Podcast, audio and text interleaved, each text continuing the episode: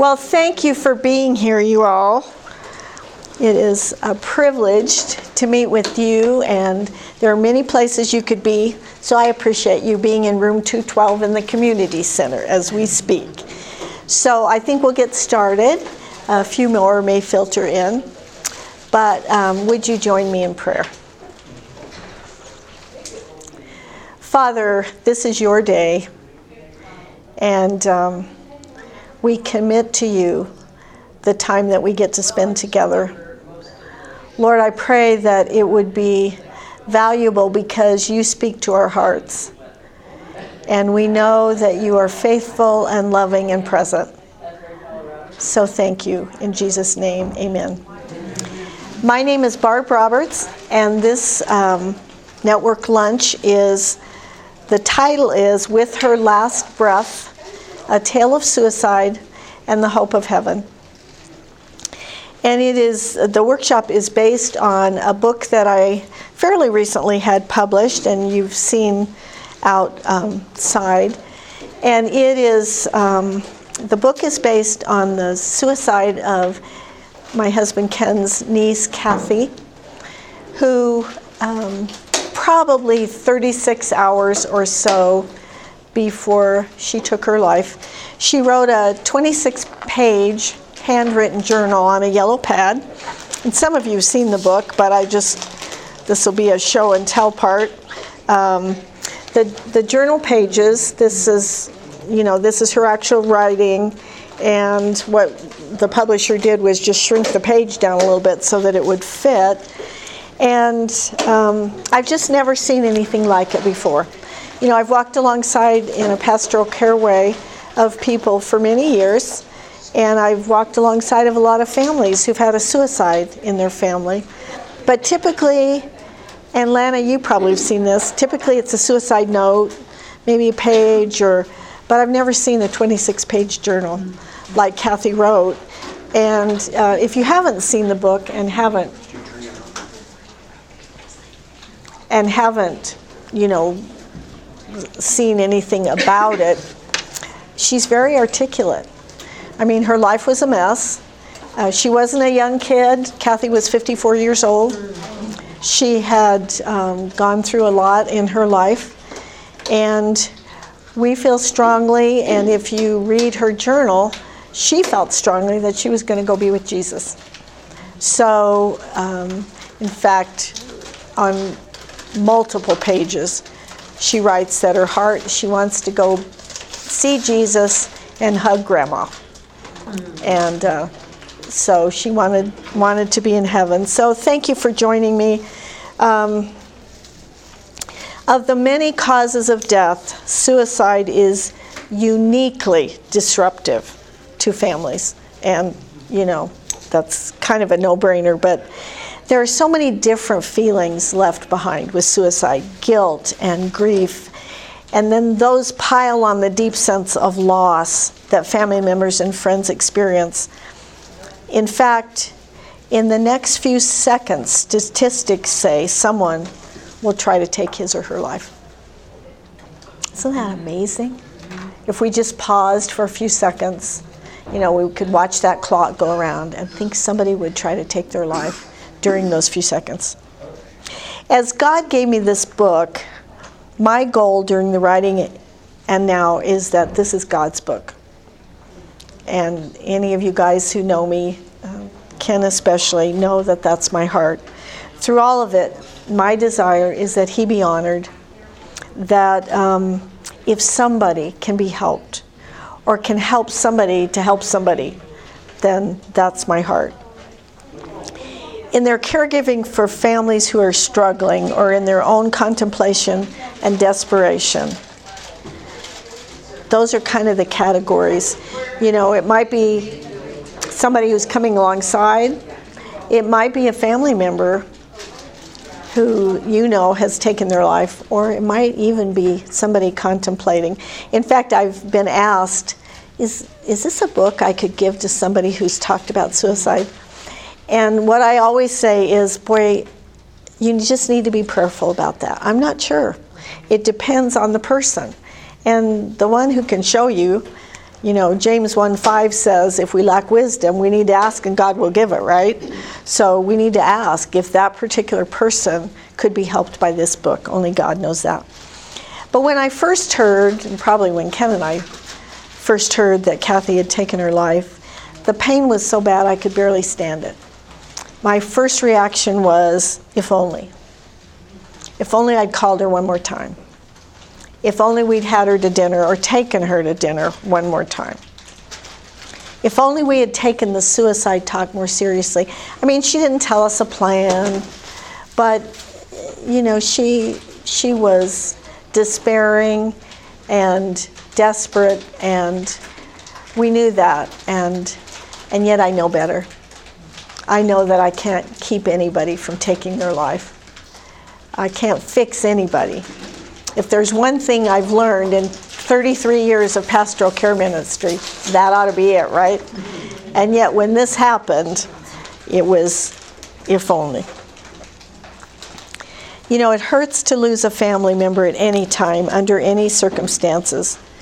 However, death by suicide sort of taps into that deep emotion of grief and guilt and anger and sadness, and it's all just kind of glumped together. And as we um, think about this book and Kathy's journal, what I tried to do with each journal page is, as I mentioned, write a chapter.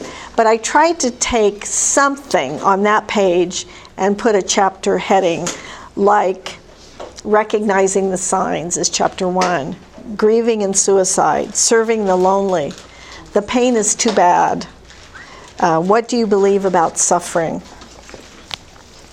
And um, again suicide has happened so often in our society lately it almost seems normal. How sad is that you guys that it seems normal to think about suicide. But consider Sandra. Pretty, vivacious. She grew up in a Christian family, was verbal about her faith. She felt an inner turmoil. Fellow students criticized her for her religion and tried to pressure her into taking drugs and engage in their free sex lifestyles, which she wouldn't do. She felt this inner turmoil and even talked with her Christian parents, and they tried to help. Now, I didn't know Sandra, but her body was found one morning in the family car where she had died by carbon monoxide poisoning. This was a young girl, a young teenage girl. At some point, anybody, all of you guys, who's involved in people helping will be faced with somebody who's threatening suicide. I talked to a gal yesterday, um, one of our volunteers from Cherry Creek Press, whose sister tried to commit suicide yesterday. Now, she didn't succeed. They found her and they hospitalized her. That was just yesterday. So, any of us can be affected. In fact, in the past few months, maybe two and a half or three months, in the Denver area, there have been suicide suicides, not just suicide attempts, in five area high schools, including Valor Christian High School. It has been heart wrenching for me. In fact, every time I hear of another student taking their life, I feel incredibly sad and sick inside. For the family who's discovered their loved one has taken their life, there are often immediate and sometimes long lasting effects. Many of the painful par- parts of the process of grief, as, as I mentioned, are, are similar. You know, but these emotions can go from crying and shock to nightmares, confusion, loss of sleep, appetite. Years ago, here at Cherry Creek, in one of these large homes right across that parking lot, we had a 14 year old who went on one of our high school our high school youth retreats. They got home on a Sunday afternoon. He went into this beautiful home, went upstairs to his parents' bedroom, and shot himself. So that night, who one who was then um, our youth pastor and myself opened up the church And we had students streaming in here until midnight. And Kathy remembers that.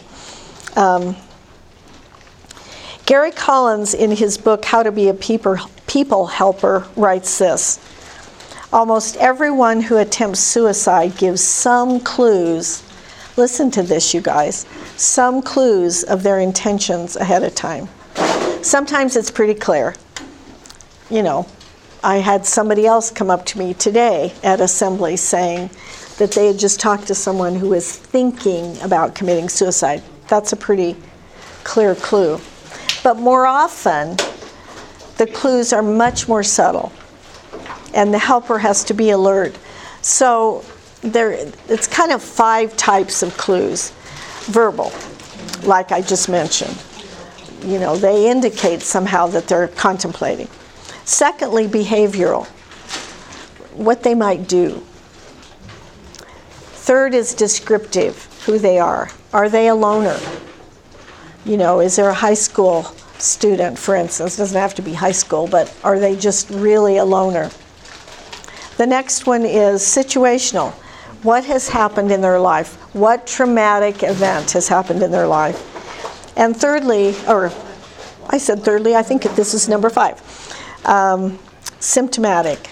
How are they coping with that traumatic event? And all of these clues, you know, can can sort of come together, and and that's a really dangerous situation. It's crucial that we recognize the signs. They talk about committed suicide. You've all heard of this when they give away prized possessions they suddenly have trouble eating or sleeping and they're despondent, little interest in life, withdrawal from friends and social activities. You know, they've been pretty engaged and then all of a sudden they don't want to have anything to do with their really close friends. As the caregiver, be careful to be non judgmental, treat their problems very seriously take their threats seriously, certainly. Ask direct questions. Try to assess the seriousness of the risk. Don't leave the person alone. Um, a number of years ago, we received a call in the church office for, uh, from someone who was threatening suicide. And um, one of the secretaries, the assistants, gave the call to me, and I knew I couldn't let her off the phone. So I had to be very careful to keep her on the phone. And all the while, I'm trying to write a note to one of our pastors to get to that house. So we did, but it's really important to not leave that person alone. And we need to take all threats and plans seriously. Even if you feel it's a plea for attention, that's okay. Take it seriously. God uses people to bring his presence into our broken world, either person to person, through notes, phone calls, emails, or a variety of other ways and means. But for the one who's choosing to end his life, he may not appreciate or even be aware of the one that God sends to help he experiences that one final straw. Just, you know, one more stress, one more part of the thinking process that says, no more. Listen to these words from Don Sweeting. He used to be our senior pastor here, and he's now president of Colorado Christian University. And he wrote this as kind of an endorsement in my book, but I just thought this was so powerful. Don says, according to the CDC, the Center for Disease Control, suicides in America are at their highest rate in 50 years. It is now the second leading cause of death for young people. Now, get this between the ages of 10 and 34 which means that few families are left untouched by the tragic yet complicated stories that lead someone to take their own life. And this is still Don speaking. Barb Roberts' family was not untouched, neither was mine, neither was Don's untouched. How does one even begin to process the pain, the loss, and the questions? let alone the risk factors and warning signs that accompany this unwanted journey. So, my book, With Her Last Breath, looks for answers of hope. Because obviously, if somebody's going to take their life, their, their hope is all gone. They're hopeless. Suicide happens so often that it almost seems normal. People used to think that Christians didn't commit suicide. In fact, we have someone that we're very close to, um, and and you, some of you guys may struggle with this, that um, aren't convinced if somebody commits suicide that they'll go to be with Jesus. So Ken and I have had to grapple with that. Um, but let me read a portion from Kathy's book. You'll understand how articulate she is, and she's writing this. I'm trying to trust God, like Uncle Walt said, but every day is worse than the day before. Killing myself is the only thing that makes any sense. Nothing seems to matter except letting go of this impossible life. How did it ever get so bad? How did I ever wind up so alone? I know God is with me all the time, and because of that, I shouldn't have fear, but I'm full of it. The only thing that's keeping me from completely losing my mind at this moment is writing it all down. I just found a bug crawling across my shirt. It's not safe to sit here. I really don't think I want to deal with any of this anymore. I've had enough. I wish I didn't have to spend the last hours of my life alone and worrying about bugs crawling all over me. I can't even relax on this couch. I could spend the time reflecting on my life, but there's not really much to look at. Somebody asked me yesterday who, here at Assembly who'd read the book if I thought those bugs that Kathy describes much more explicitly in her book are real. We don't know. I mean, her apartment had some real needs for cleanliness, but we're not sure whether at those, you know, she's very articulate in her writing, so whether those bugs were in her mind, I don't know. Why has all this happened on top of everything else? I could have gone my whole life without a problem like these bugs. All of this is pointing me in one direction up to the balcony and over the edge. I want to read to you a suicide note left by um, a young woman in, that I mentioned in one of our area high schools in these last um, two and a half months she probably wrote this, um, I don't know, maybe six weeks ago.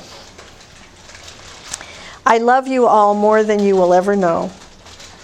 I love you all very much, and my biggest fear about all of this has been you guys.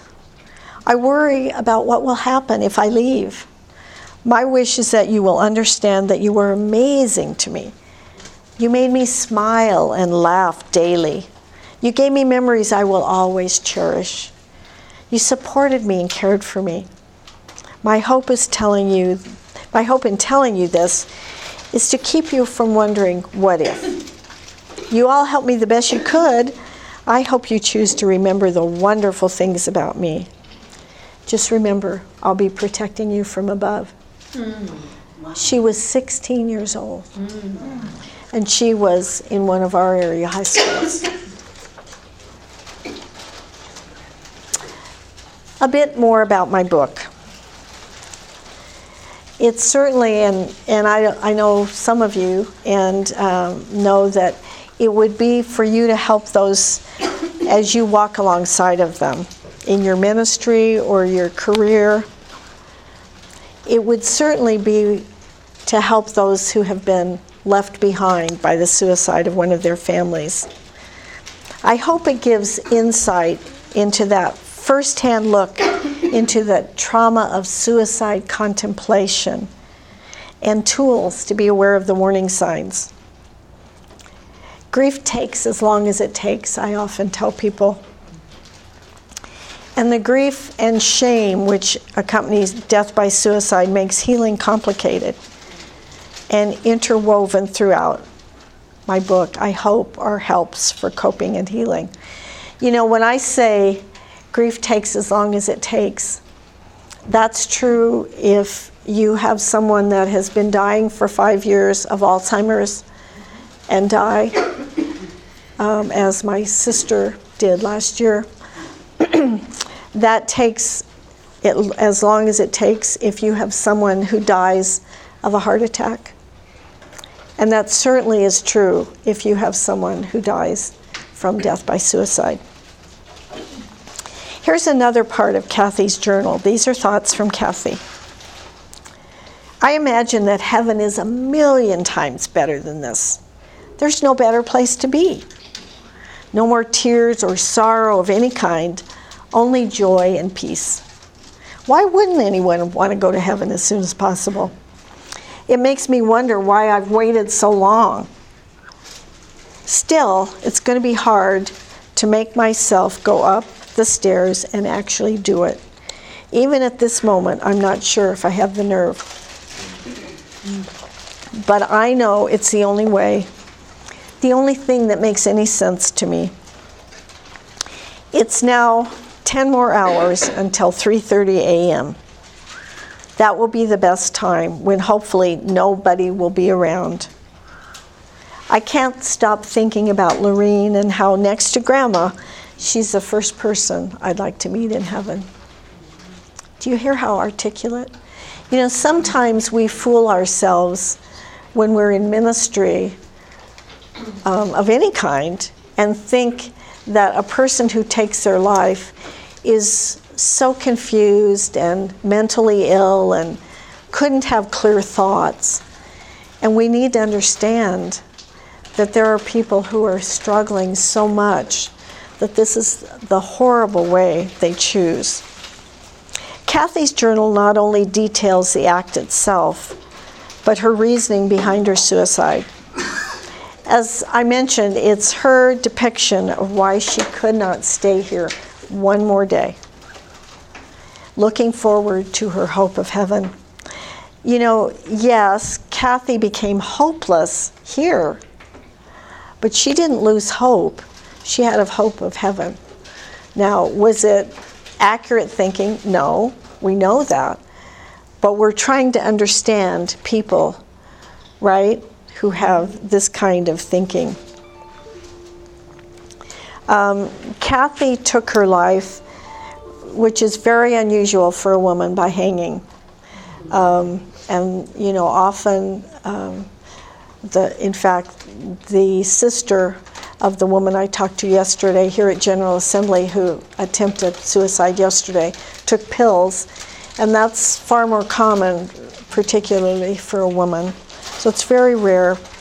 Um, each chapter is tied, as I mentioned, to a page in her journal, kind of intertwining the pages with stories of others and maybe tools to help. Hearing other stories of struggle and suffering in any manner, I think can help us.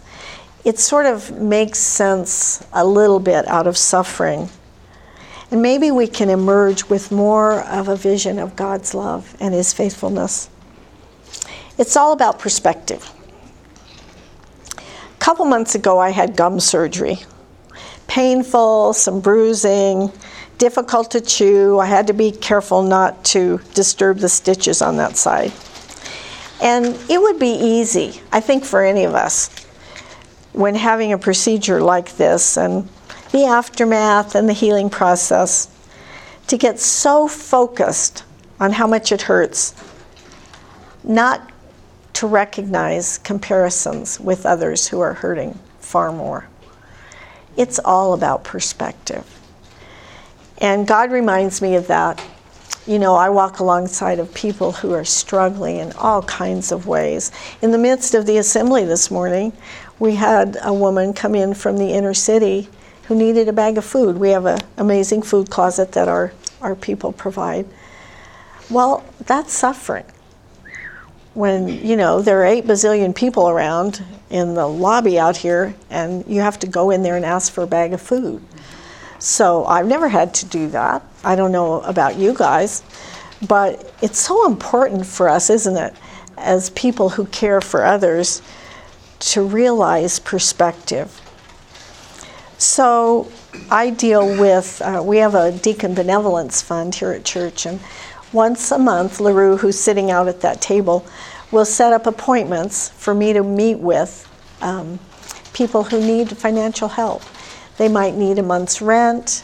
They, like this woman who came in today, need food. Um, they don't have any money to pay a specific bill. And we have guidelines, of course, that I've developed over the years of what we can or will do and what, what we won't do.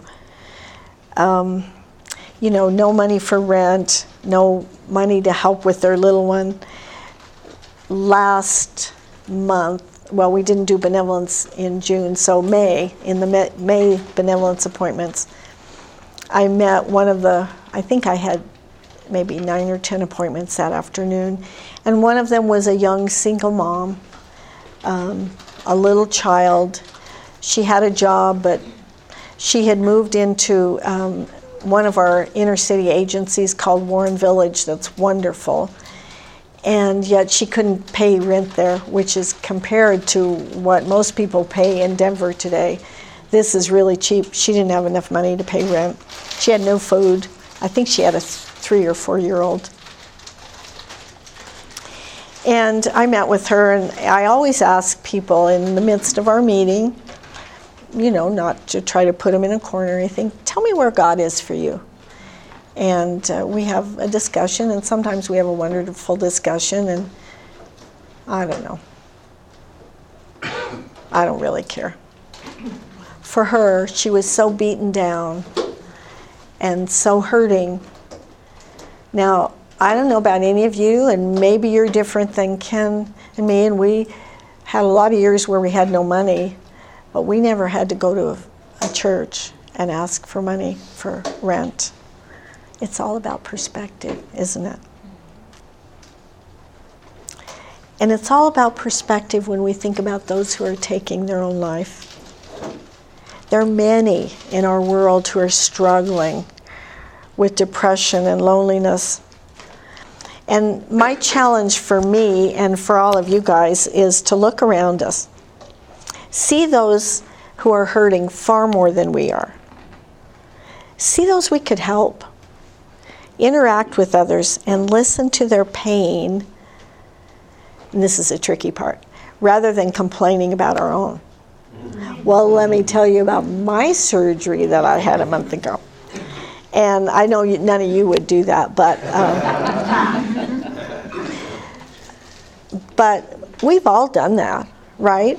I know I have. I, I'm just because of doing this for so long. I'm a lot better about it than I used to be. But um, how important that is to listen, listen, listen. Far more than talking.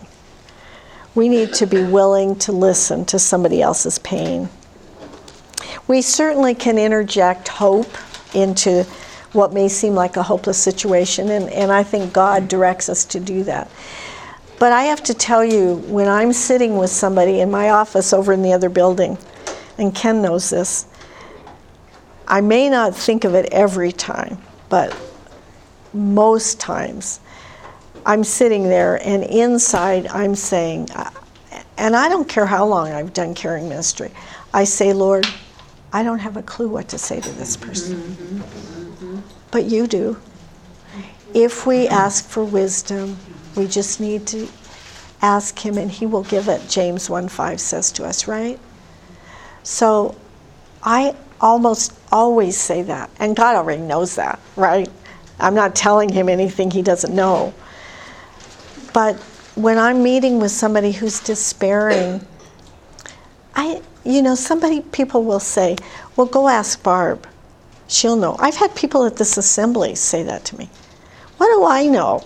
a lot. A lot. A lot. No. I, yes, I've been doing it a lot, but I don't know. God knows. And He chooses to speak to us because he said he would. And we either, either believe that he will or we don't, and if we don't, we're in really big trouble. Um, above all else, remember that we have one who listens to us. The God who made us who knows us intimately, who sent his son to die for us. He cares about our pain. So we can take time to care about another's pain. Uh, I want to go through a brief look at the risk factors for somebody contemplating. Certainly, somebody that has a history of previous attempts, they are way high on the risk scale. A family history of suicide. Um, if somebody has had suicide in their family, when that person gets despairing, even if it's been in their far back family, they're going to remember stories that they've heard. A third one is a history of depression or mental illness. Certainly, alcohol or drug abuse is another. A stressful life event or loss. You know, somebody may be barely holding together and then they get a diagnosis or a diagnosis for one of their children. And it might be the proverbial final straw. Easy access to lethal meth- methods. You know, this young 14 year old boy named Luke, and Kathy knew him, um, that I mentioned, he had an access in his parents' bedroom to a gun, and he knew where it was, and he went upstairs and shot himself after a youth retreat. Exposure to the suicidal behavior of others is another risk factor. Incarceration. We have a gentleman in our church, his name is Jim, who um, is wonderful at visiting in, is it Arapahoe County Jail? Um, and he has talked to us about how suicidal so many of those prisoners are that he visits. Here are some, those are the risk factors, okay? These are warning signs talk about committing suicide. You may have heard somebody say, oh, if they talk about it, they're not going to do it. That is not true. That is a warning sign. Secondly, suddenly has trouble eating or sleeping and is despondent with little interest in life. Experiences drastic changes in behavior. A withdrawal, you know, from friends, from social activities that they've been doing before. Prepares for death by making out a will or funeral arrangements, kind of getting their affairs in order, contacting family members and friends to tell them he or she loves them in ways that seem to be saying goodbye. Now, it's not like they're going to say goodbye necessarily, that's pretty obvious. But if they all of a sudden go through every family member and tell them how much they love them, and you combine them with some of these other things, that's very concerning. Gives away prized possessions, as we mentioned before, has attempted suicide before. Experiences recent severe losses, especially suicide by somebody close. Is preoccupied with death and dying. That's another one loses interest in personal appearance. You know, doesn't shower, doesn't care about brushing their teeth, doesn't particularly comb their hair. Dramatically increases the use of drugs and alcohol. Suddenly appears euphoric after having been depressed because once they've made the decision, kind of that, uh, it sounds so weird to those of us who have not been in that place, but it's kind of like the decision's been made and, and they just feel it's their struggle and their pain and their heartache is kind of resolved because they've made that decision. So their whole demeanor changes. So, what might you say? here are things to say, and then I'm going to tell you things not to say. Um, you could just say something like, You are really important to me. Your life is really important to me. Or, Tell me what I can do to help you. You're not alone. I'm here for you. I'm not sure how I can help, but I want to. I'm here. Be a good listener. If there's one piece of advice I would share from my, we're in my caring ministry, how it would be listen. If you're not a good listener, if you talk more than you listen, switch that around. Because um, in caring for somebody, in coming alongside of somebody, we need to be a good listener. Make an open ended statement like, I'm so sorry you hurt so much. That's just open ended. You give them an opportunity to say something or not. Allow your expression of feelings. I mean, I often cry with people. Um, it's not like I intend to, but that's just where I am. Kathy does. Mm-hmm. Kathy and I can cry with each other sometimes. Um, Sue and I, too, sometimes. I may not totally understand how you're feeling, but I want you to know I care for you. I want you to know I'm willing to get through this with you. Will you agree to talk with me if those suicidal feelings return? And if not me, is there somebody else that you'd be willing to talk to?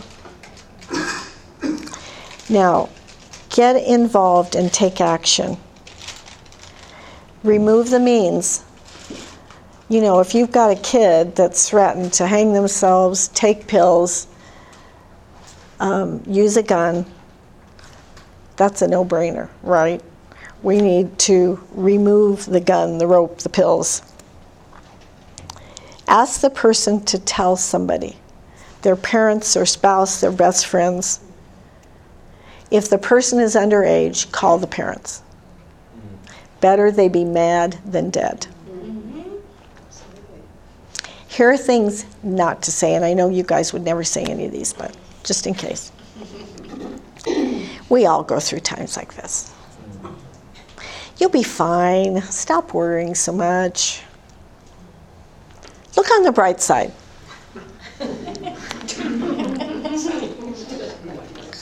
it's all in your head. You have so much to live for. Why would you want to end it all? You have to think through that one because that one sounds like kind of a good thing to say. But we're trying to fix it, aren't we? I can't do anything about your situation, so just snap out of it. Stop acting crazy. What's wrong with you? Shouldn't you be better by now? Okay, now, those were kind of bad. These are really bad. These are there are seven that you should never say. Yeah, they get worse, Lana. Everything happens for a reason. This is God's plan. Now, see, on the surface, that sounds like a good thing, right? No. What, oh, this, I love this one. What doesn't kill you makes you stronger.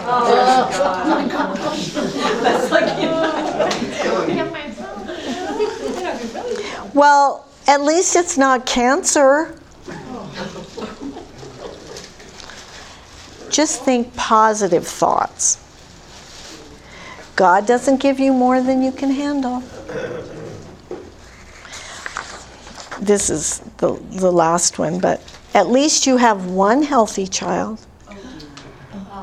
Now, I didn't write that. Somebody else wrote that. I would never say that, but. Here are some more don'ts. These aren't, aren't really things not to say, but um, it's just good things for us to remember as we care about other people. Don't judge, condemn, or blame. And that's, that's subtle. That's, that can be really subtle. Don't use cliches. Isn't it a blessing that he's no longer suffering? I remember, I mean, my dad didn't take his life, but uh, he after the Sunday after he died, um, it's been a lot of years ago, but we were here, and I remember walking down the hallway over there, um, by what we kind of by what we now call fuel and and somebody came up to me and said that my dad had just died the week before isn't it a blessing he's no longer suffering and barb roberts was pretty assertive that day mm-hmm. i said you know i might feel that way someday but right now it just hurts mm. um, What'd you say? I thought that was very nice. Thank you. She thought that was nice of me. Don't encourage a person to think about something else. Don't assume responsibility for the person or his crisis. And don't think it's your job to eliminate their pain or discomfort. And I know those of us who care about people want to do that. Somehow we want to try to, to fix it or to eliminate their pain. Don't be sworn to secrecy. That's really important. Um, certainly, good grief, my, my office has an umbrella of confidentiality over the whole thing, but that's different. Don't be judgmental. Don't debate either about the issues involved or the need to get help.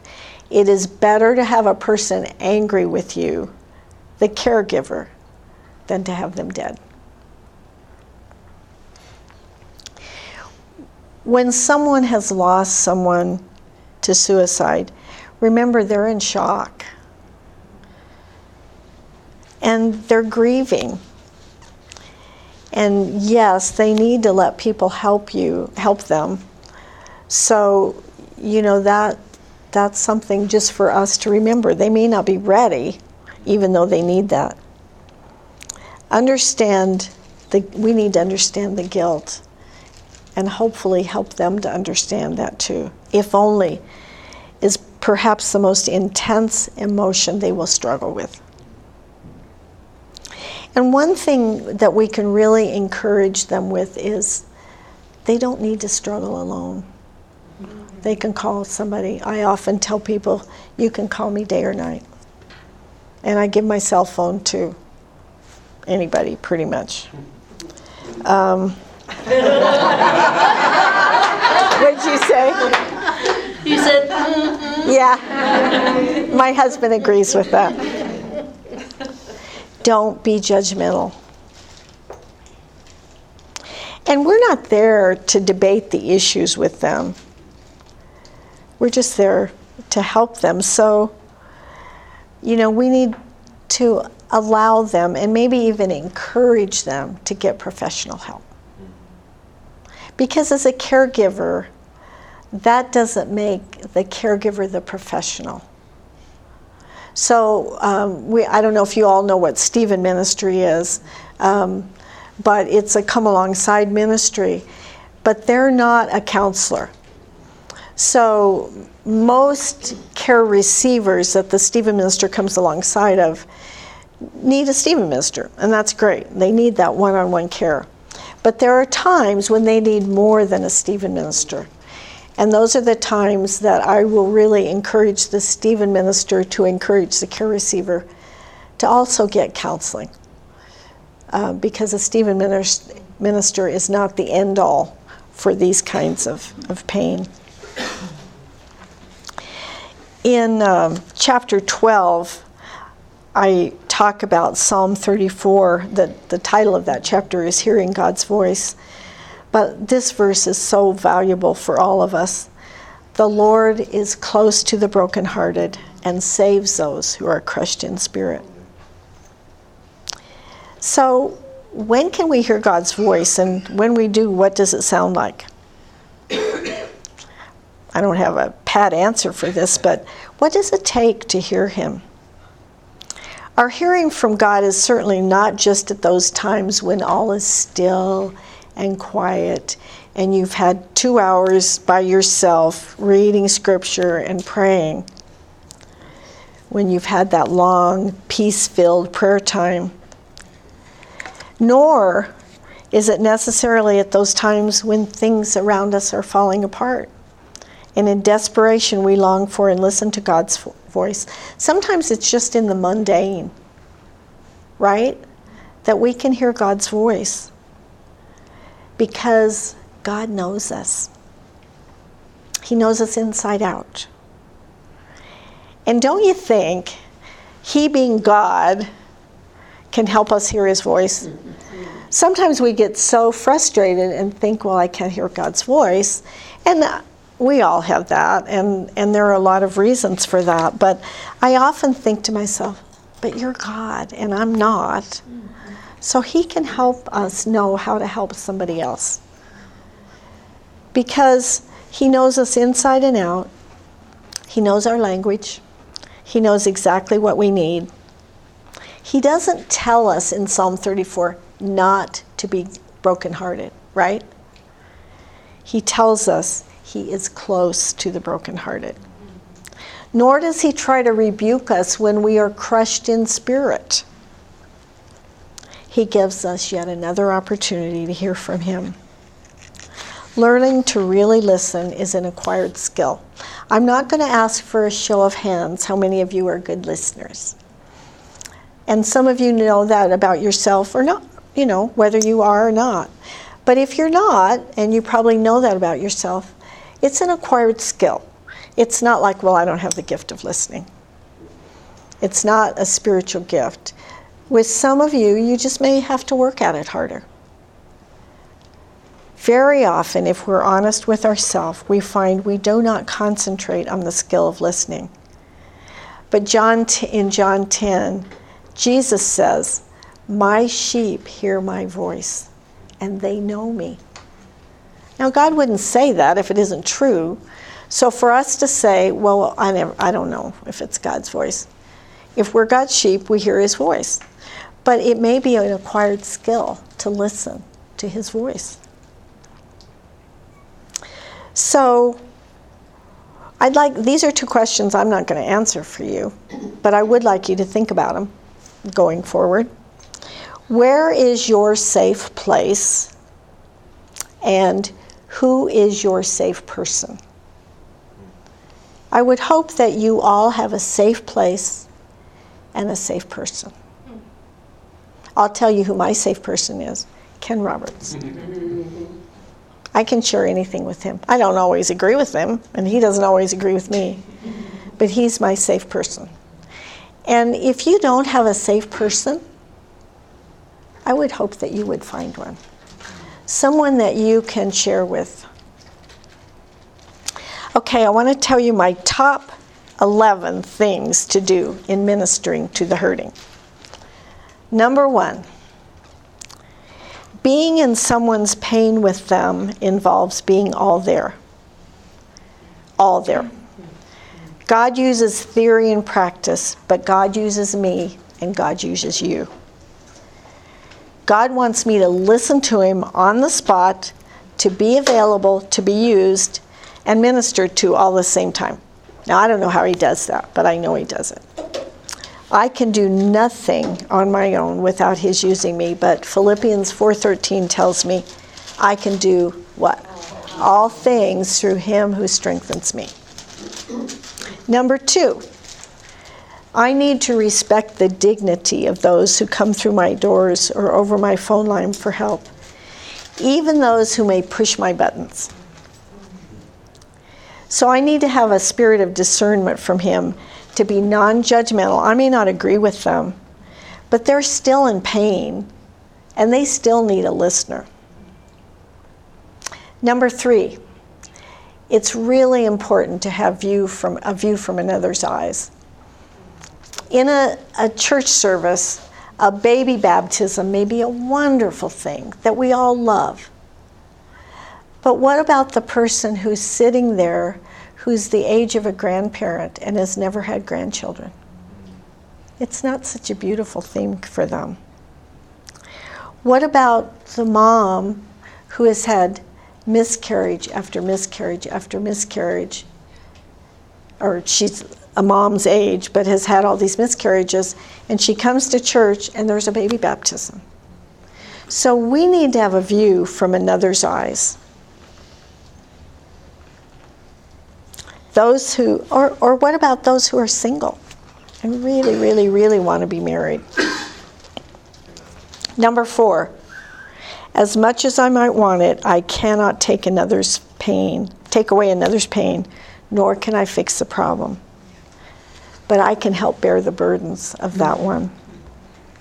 This is what I'm called to do in Galatians 6 2. Bear one another's burdens and thus fulfill the law of Christ. Number five, I've learned to listen and that to give my example or my story, which may at the time seem really important and really relevant, may be a deterrent for that person you're trying to help.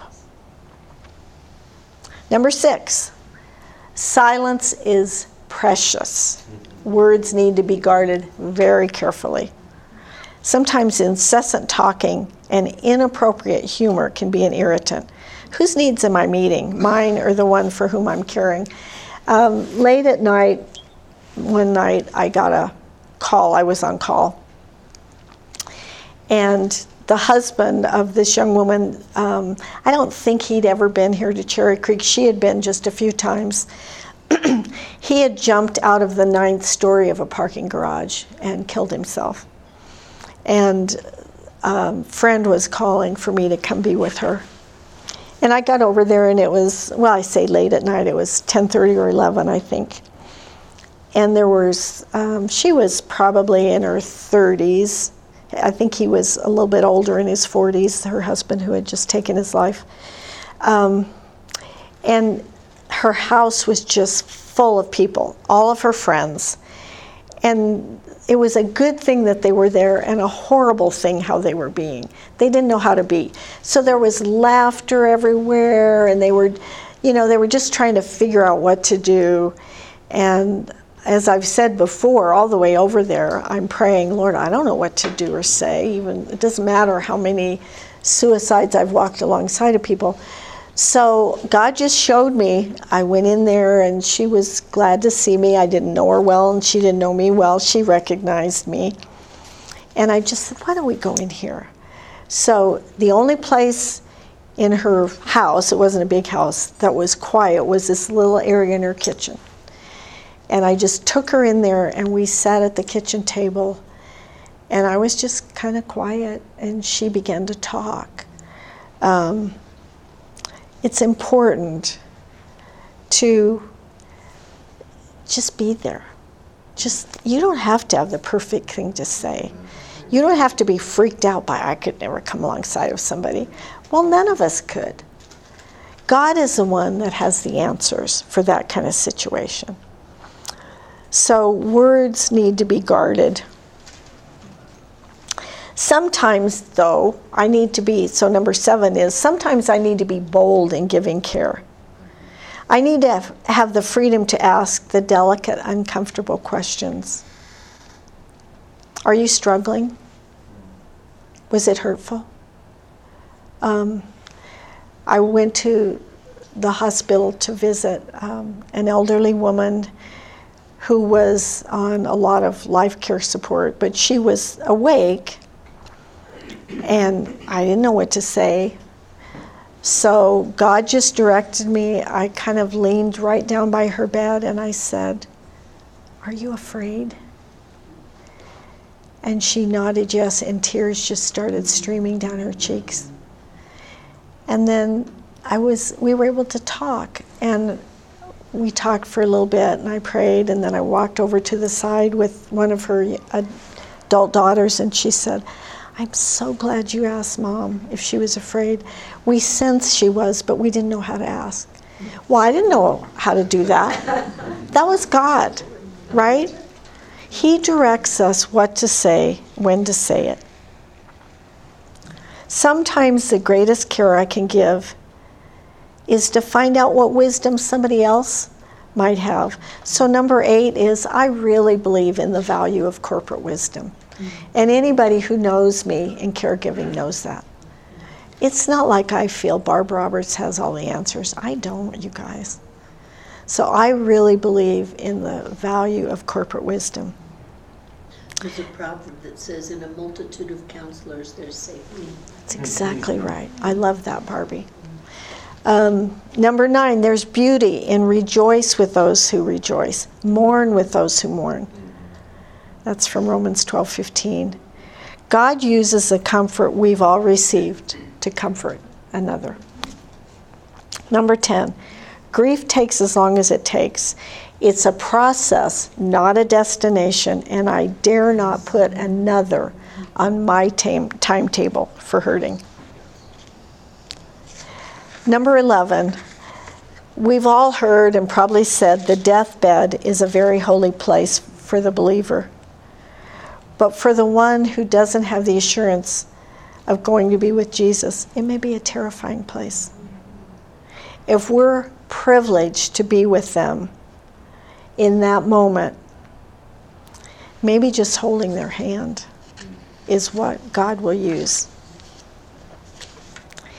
As the caregiver, we primarily need to recognize that we cannot fix another's pain. So I love Romans 15:13. May the God of hope fill you with all joy and peace as you trust in him, so that you may overflow with hope by the power of the Holy Spirit. So, what is our job anyway in caring for somebody who's hurting? As, as I've said two other times today, some of us feel it's to fix it, take away the pain, or at least shorten the length of the crisis. But while we, I really want you, if you don't remember anything else, I want you to remember this. We are responsible to the other person, but we are not responsible for them. And that is such an important distinction in caring for another person. That means, as a fellow journeyer, we are responsible to come alongside, to care, to understand their pain. But it does not mean that we jump into the deep end with them and become responsible for their situation. A good description for us might be that we're this shepherd's assistant. He's the one who makes the sheep lie down in green pastures. He leads beside the still waters. He's a restorer of one's soul. But he does exhort us in Galatians 6 to do some things, to carry another's burden. For each one should carry his own load. It's, impos- it's important to differentiate between burdens and loads. Bur- the burden is that situation or problem that one needs help in carrying. We can't lift it alone, it's a two man job. So, I want to share with you in closing um, the verse that I probably use more than any other in my ministry, and it's in Lamentations 3. The steadfast love of the Lord never ceases, His mercies never come to an end. They are new every morning. Great is His faithfulness. And what I extrapolate out of that verse is God is a God of new beginnings. Any questions or thoughts? You all, you probably have a lot of thoughts. Yes.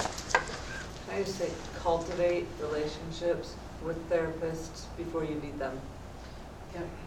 Because uh, Mm. when I when my son was suicidal, the blessing was that I knew who to call. Hmm. I knew who had a good reputation. That's I knew who was going to be a good counselor.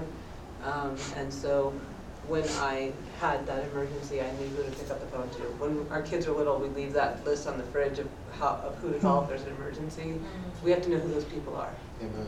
So know who they are, talk to the people in your community, identify where the Hmm. counselors are, because you need to know Hmm. who to pick up that phone for in that min- minute, because time is of the Hmm. essence. That's great. That is so good. Yes. I'm sorry, I was supposed to repeat the question. And, or, or the thought.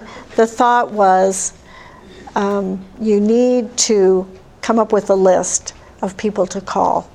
And not just the fire department, right? Yeah. But you need, before you get in trouble, you need to know therapists or um, counselors ahead of time so that when you have the real crisis need, you'll know who to call. Great, great, great. Other questions or thoughts? Yes. Well, I just wanted to bounce a thought off you, well experienced folk here. And that is a precipitating circumstance of a sudden release of pressure. So I'm thinking about a woman who was caring for her dying mother. And uh, she was going along, being strong, you know, keeping everything together. And then her mother died. And then she became suicidal. And um, another uh, young man, uh, extremely successful, high school valedictorian, you know, scholarships, awards, went off to college, became suicidal. Um, so uh, somehow, you know, when that pressure was released, or the expectation, or the, whatever the goal the drive was to serve someone else or serve some expectation or goal, and that was gone, then that's when the suicidal hmm. demon, whatever you call that. So the, the question kind of has to do with what do we do as caregivers, right, with those people that we think they're going along just great, and you know, like the woman you mentioned, her mom died, and you thought, oh wow, the pressure's off of her now. She handled it so beautifully. Yes. You know, beautifully, everything's great. And then A few what? months later, Thoughts about that? Yes. Part of it is, in in my observation, is handling a new sense of loss. Mm-hmm. And even for that young man, it's a loss of identity. I was the, I was the great guy, and now I'm in this huge sea, and I'm just a little thing. And, and a loss of identity is just as real hmm. As a loss of a friend, a loss of a job, a loss of a limb, or, or health. Very, very real. That's great. Yes, because the loss of identity for the woman was, Oh, she was needed. She was desperately needed, and now who needs her? Yes, that's really great. Now what? Fred? I've, I've discovered in my role uh, over the years that it's really important for a caregiver to be aware of their own mm. woundedness, their mm-hmm. own hurts and pains, mm-hmm. because if, if they are suffering, when they guide someone else through their suffering, where do they go then? They're Yeah. still burdened Yes. with their mm-hmm. own frailties and, and hardships and difficulties. That's so great, Fred. That's really great. Yes. Um, If I, if, I just want to make a comment of encouragement that even though we're talking about individuals helping out and being a blessing, don't overlook the power of the body of Christ coming together to love somebody. And let me, can I just give you two examples? Sure. that Just happened recently. Sure. Uh, a father of five took his life um, just recently in our church. And now we're, we're ministering to his wife and to these five children. So we have to be the family Yes. together. And that has to all come from everyone. Yes. Another woman that we had was dying slowly. Didn't know that the, didn't know if the Lord loved her or not, and was just really on the fence, really torn. The church poured out such affection to her, writing cards, calling her, checking on her. She died with the most joy I've mm-hmm. ever seen anybody pass away. Mm-hmm. She was a transformed woman saying, I know Jesus loves me because the body of Christ has loved me like mm-hmm. Jesus. And I, I just want to encourage you, it's not just one person. You together, sacrifice together to love people. Thank you. That's amazing, powerful, and, and really, really needed. I think. That's beautiful. Many times it might be a group of friends, and everybody has different things that they're more comfortable with. So somebody might be more comfortable with giving a meal, somebody might be more comfortable with face-to-face, so. Right. Staying by their side. Right. Yes. So It doesn't matter the form it takes, it's just loving somebody. Well, our time is up, but I want you to do one thing before I pray. This is a, an individual thing. I want you to take a, a few seconds and I want you to think of somebody in your life. It might be your spouse, it might be your child, it might be a neighbor, it might be a parent. Somebody in your own life that you need to do a better job of listening to. Not talking, not having solutions, just listening. Not, I don't want you to share it. I just want you to think of that. I want you to take that away with you and pray about it. And Lord, who. Then give You want us to listen number? and not talk? Is that Yes, what you're that's what I want. I want you to listen. And give And- them your phone number? And yeah, yeah, give them my phone number and tell them they can call me all night. Ken doesn't care. That's right. So think of think of that person. That can include God. There you go. That's good, Fred. All right, let me close this in prayer. Lord Jesus, um, where do we go but to you? You are the Alpha and Omega. You are faithful. You are our shepherd.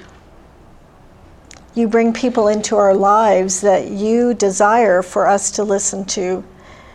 And we recognize, Lord, we have no answers. We can fix nobody. So remind us of that. Draw us closer. Open our eyes and our hearts and our ears and our minds. Help us to be better listeners. Thank you for meeting with us today. In Jesus' name, amen. Thank you.